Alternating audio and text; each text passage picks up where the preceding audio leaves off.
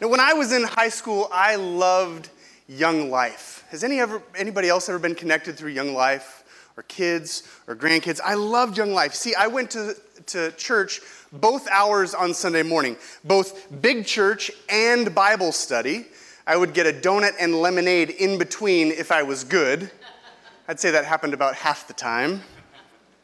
Then there was youth group on Wednesday nights, and then Young Life on Monday night, which was like youth group, but it was even more wild and crazy. Um, it wasn't at church. We met at some guy's pool house next to the country club golf course. It was a slightly different neighborhood than where I grew up. And one night, I'll never forget, we played the game Bigger or Better. Has anyone ever played this game before? This is a classic youth group game. No? Okay, I'm going to tell you how it goes. This is how it goes. Um, first, you divide up the big group into two or three different teams, okay?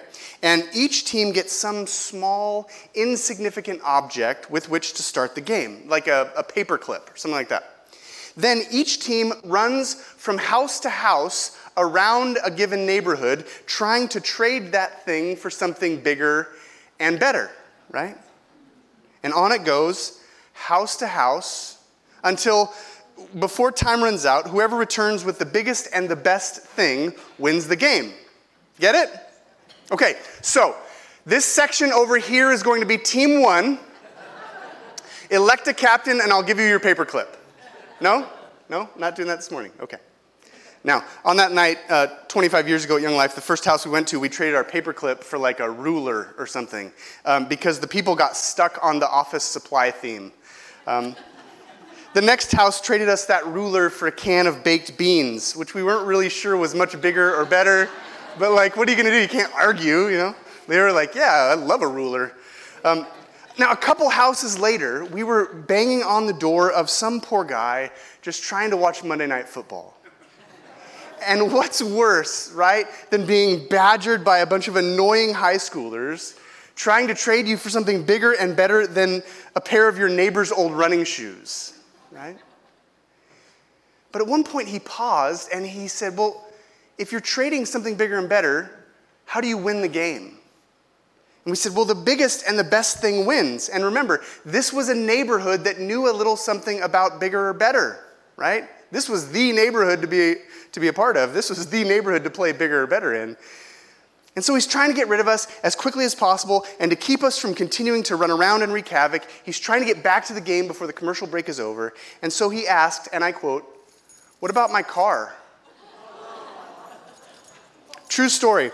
We traded him his neighbor's old pair of Nikes for the keys to his much bigger, much better high end SUV, which we drove back to the house and won the game. It was a landslide in his Land Rover, let me tell you. Sadly, just, you know, so we're on the same page, we did have to return it at the end of the night, but I think of that, young, that night at Young Life as we turn to the scriptures this morning. I think of that game bigger and better. And maybe you've never heard about that game before, but think about our lives.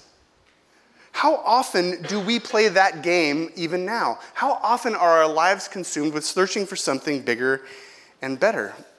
We've spent this summer in the Psalms, engaging and exploring the prayer book of the church, the hymnal of all those who have gone before us. We've been reminded of the power and the passion within these ancient poems. How lovely is your dwelling place, Lord Almighty. Create in me a clean heart, O God, and renew a right spirit within me. O Lord, our Lord, how majestic is your name in all the earth. I really think we should make some of these into songs, don't you? We're really missing an opportunity there. Guys, get on it, man. Now, this morning, um, we conclude our series in the Psalms with one of the most well known and, and most beloved of all. It's one of, the, one of the best known and most beloved, not only for its lovely language, which it has, but even more so for its rich and its robust theology um, that reveals the nature and the attributes of God. Let's pray, and then we'll jump into Psalm 139. Father in heaven, we give you thanks for gathering us here in the name of Jesus and by the presence and power of your Spirit. And we ask that you would open our eyes and our ears, that you would soften our hearts to your word which is among us. That living word of Jesus, the written word, your holy scriptures, and now the preached word. Would the words you've spoken to me now flow through me to your gathered people? And would these not merely be words that we hear, but words that equip us and empower us, that challenge us and change us to be and even more so become your people, inviting everyone to life in your family. It's in Jesus' name we pray. Amen. Hear these words from Psalm 139. O Lord, you have searched me and you know me. You know when I sit and when I rise, you perceive my thoughts from afar. You discern my going out and my lying down. You are familiar with all my ways. Before a word is on my tongue, you know it completely, O Lord. You hem me in behind and before. You have laid your hand upon me. Such knowledge is too wonderful for me, too lofty to attain. These opening verses describe the omniscience of God. Uh, omniscience is what J. Vernon McGee once referred to as a four cylinder word. That was a long time ago, though. Maybe now he'd think of it as a Hemi V8. It means simply uh, that God is all knowing. Omni, meaning all, and, and, and science as a, as a referent to, to knowledge, all knowing. God knows when we sit and when we rise, when we go out and when we lie down. Before a word is on our tongue, God knows it completely, which can be really scary for me. You know this. I'm not even sure what I think until I start talking. And yet God does. God knows those words on our tongue before we even say them. But to quote Dr. Seuss's Cat in the Hat, that is not all. No, that is not all. There is more four cylinder words in Psalm 139. King David continues, not only thinking of omniscience, God's all knowingness, but God's omnipresence. At first, that sounds like a really epic Christmas, doesn't it? Omnipresence, or a really good birthday gifts slightly different presence there. Those who laughed at that one had the, uh, the five love language of giving gifts. You're like, ooh, omnipresence, that sounds great. But bring the two together God's omniscience, all knowing, and God's omnipresence. You could describe it this way that God knows us because God is with us. God knows us because God's with us. King David continues. He, he asks, Where can I go from your spirit? Where can I flee from your presence? If I go up to the heavens, you are there. If I make my bed in the depths, you are there. If I rise on the wings of the dawn, if I settle on the far side of the sea, even there your hand will guide me. Your right hand will hold me fast. If I say, Surely the darkness will hide me, and the, the light will become night around me, even the darkness will not be dark to you. The night will shine like day, for darkness is as light to you. All those opposites are called merisms. Let me hear you say merism. Merism, merism. So you've got heavens and depths. You've got darkness and light. You've got um, the wings of the dawn and the far side of the sea. In the Hebrew, um, those phrases can also be translated as the east, right, where we see the dawn, and the west, uh, where the sun sets over the ocean. Just for the ancient Hebrews, just like it is for us in Southern California. From the east to the west. These are merisms. Uh, they're opposites that are meant to include everything in between. So when we hear about the heavens and the depths, the light and the darkness, the east and the west, what's supposed to happen in our mind is the understanding that everything in between is included throughout all the different dimensions. Does that make sense? It's like um, some mornings when I wake up and, and my wife Cassie is in the kitchen and she asks me, What were you doing in the kitchen in the middle of the night last night? And I tell her, oh, It was just a little something from the fridge, a little ice cream from the freezer. Cassie knows that's a merism. She knows that those are two opposites, but the assumption is that I have raided every cupboard in the kitchen in the middle of the night, right? These are opposites, but the stand in is that I just went through all of it. And the readers of Psalm 139 would see these opposites as clear instruction that God is not merely here or there. How often we look through the Old Testament, through the Hebrew scriptures, and we think that they had this silly understanding of God being in a particular place at a particular time, but nowhere else. But no, that's not true. You see, they understood God's not merely here or there. God is not on, only omniscient, all knowing. God is omnipresent. He is always with us. God knows us because God is with us. And how important that is for us to know, especially now um, when we know so much about healthy and secure relationships that help us thrive. Both psychologists and psychiatrists, even neurologists, now discuss what's called attachment theory. Has anyone heard that phrase, attachment theory, before? Essentially, it goes like this they say, the earliest relationships that we have in the earliest days of our lives the first weeks and months of our life, even as a tiny little baby, set the stage for everything else that will follow for the rest of our 70, 80, or 90 years.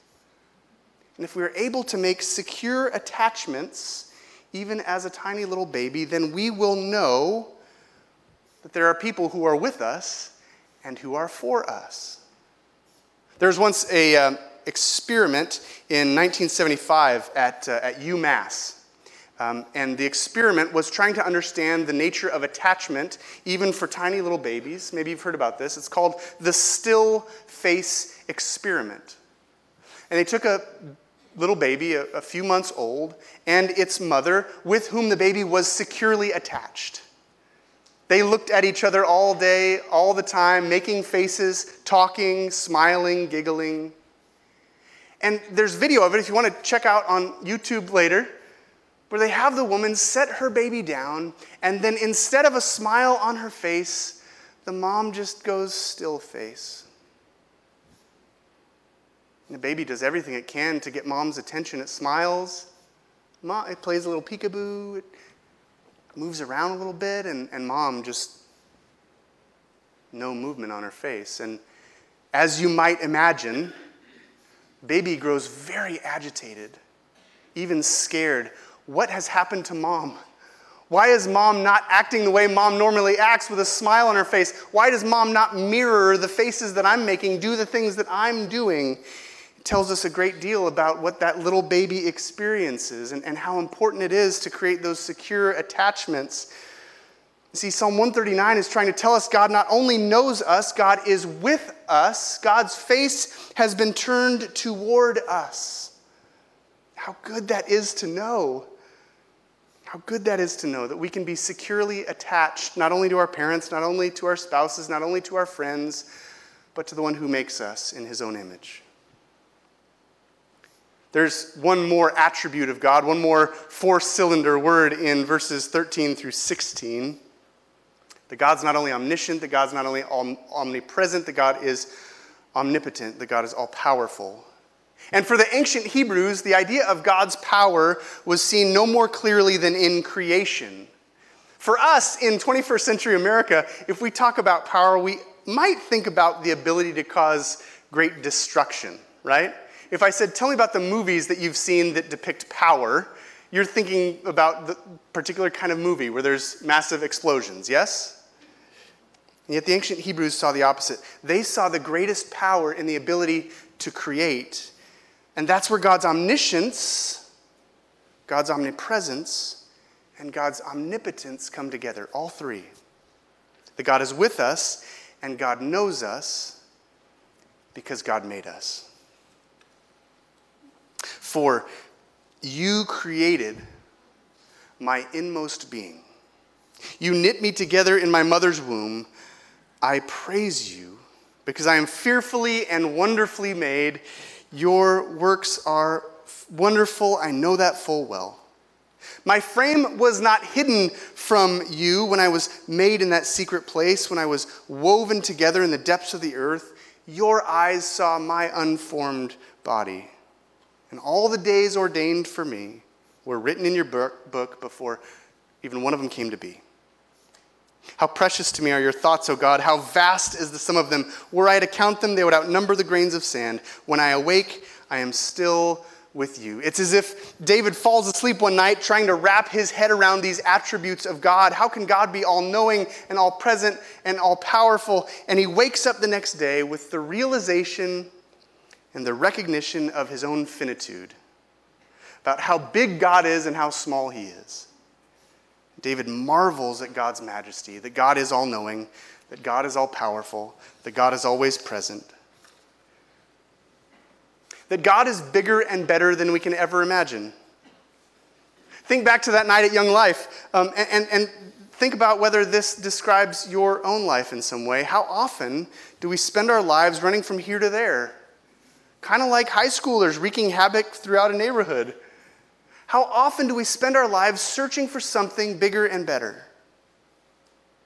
Scripture tells us that we will keep on looking, that we will keep on longing, just like David, until we're weary and worn out, until we come to see God for who He really is all knowing, all powerful, all present. And the scriptures also tell us that God is not like that guy we interrupted watching Monday Night Football who'd give us his car to get rid of us. How often bad theology insinuates that that's why God gave us Jesus. This is a God not who is frustrated with us and wants to get back to the TV before the commercial break. This is a God who has actually come looking for us. Eugene Peterson once put it this way. He's commenting on one, uh, Psalm 139. He said, Any true life of the Spirit must be narrated as a story of God's search for humankind, not humankind's search for God. God makes the first move. He understands our being and is conversant with our most personal inner life. God's seeking removes all the panic from faith and all the anxiety from hope. All our works can be response, and all our words can be praise. Ah, oh, I love that. How tragic if we come to believe that we have found God rather than Him finding us. If it's a God that we can find, that cannot be a God of the omnis. That cannot be a God of the four cylinder words, all powerful, always present, all knowing.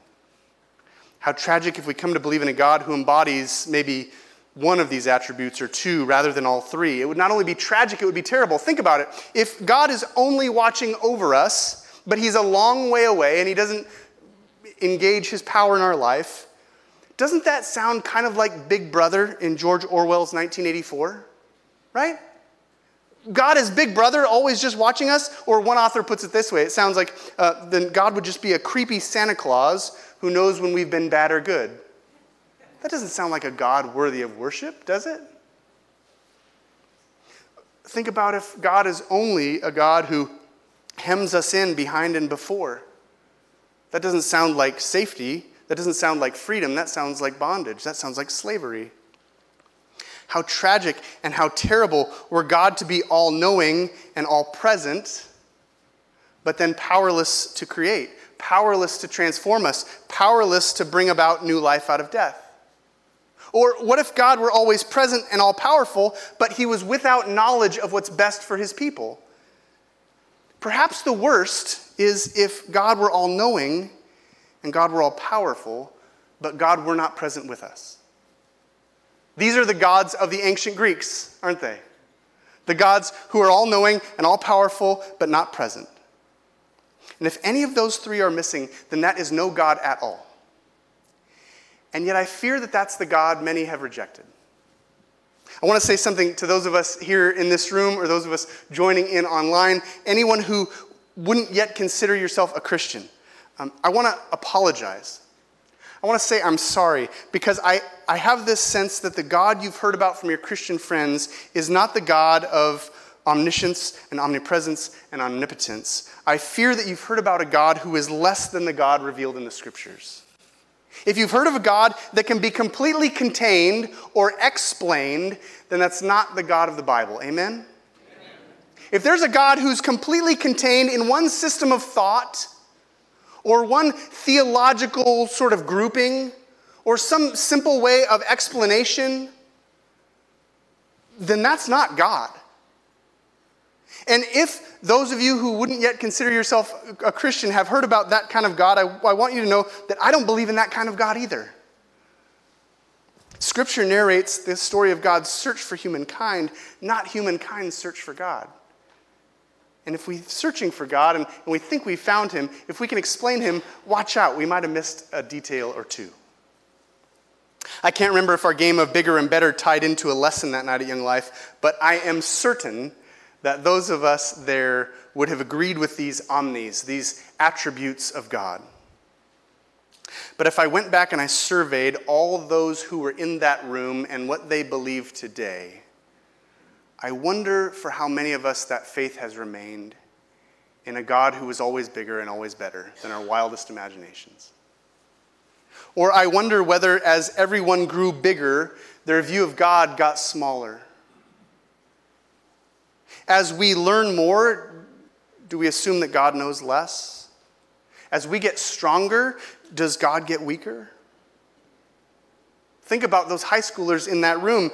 Does an invitation to some place we shouldn't go, to do something we shouldn't do, prompt the possibility that God isn't really watching? He doesn't really know. Does an experience of suffering and loss lead to the thought that God wasn't really present with us at all?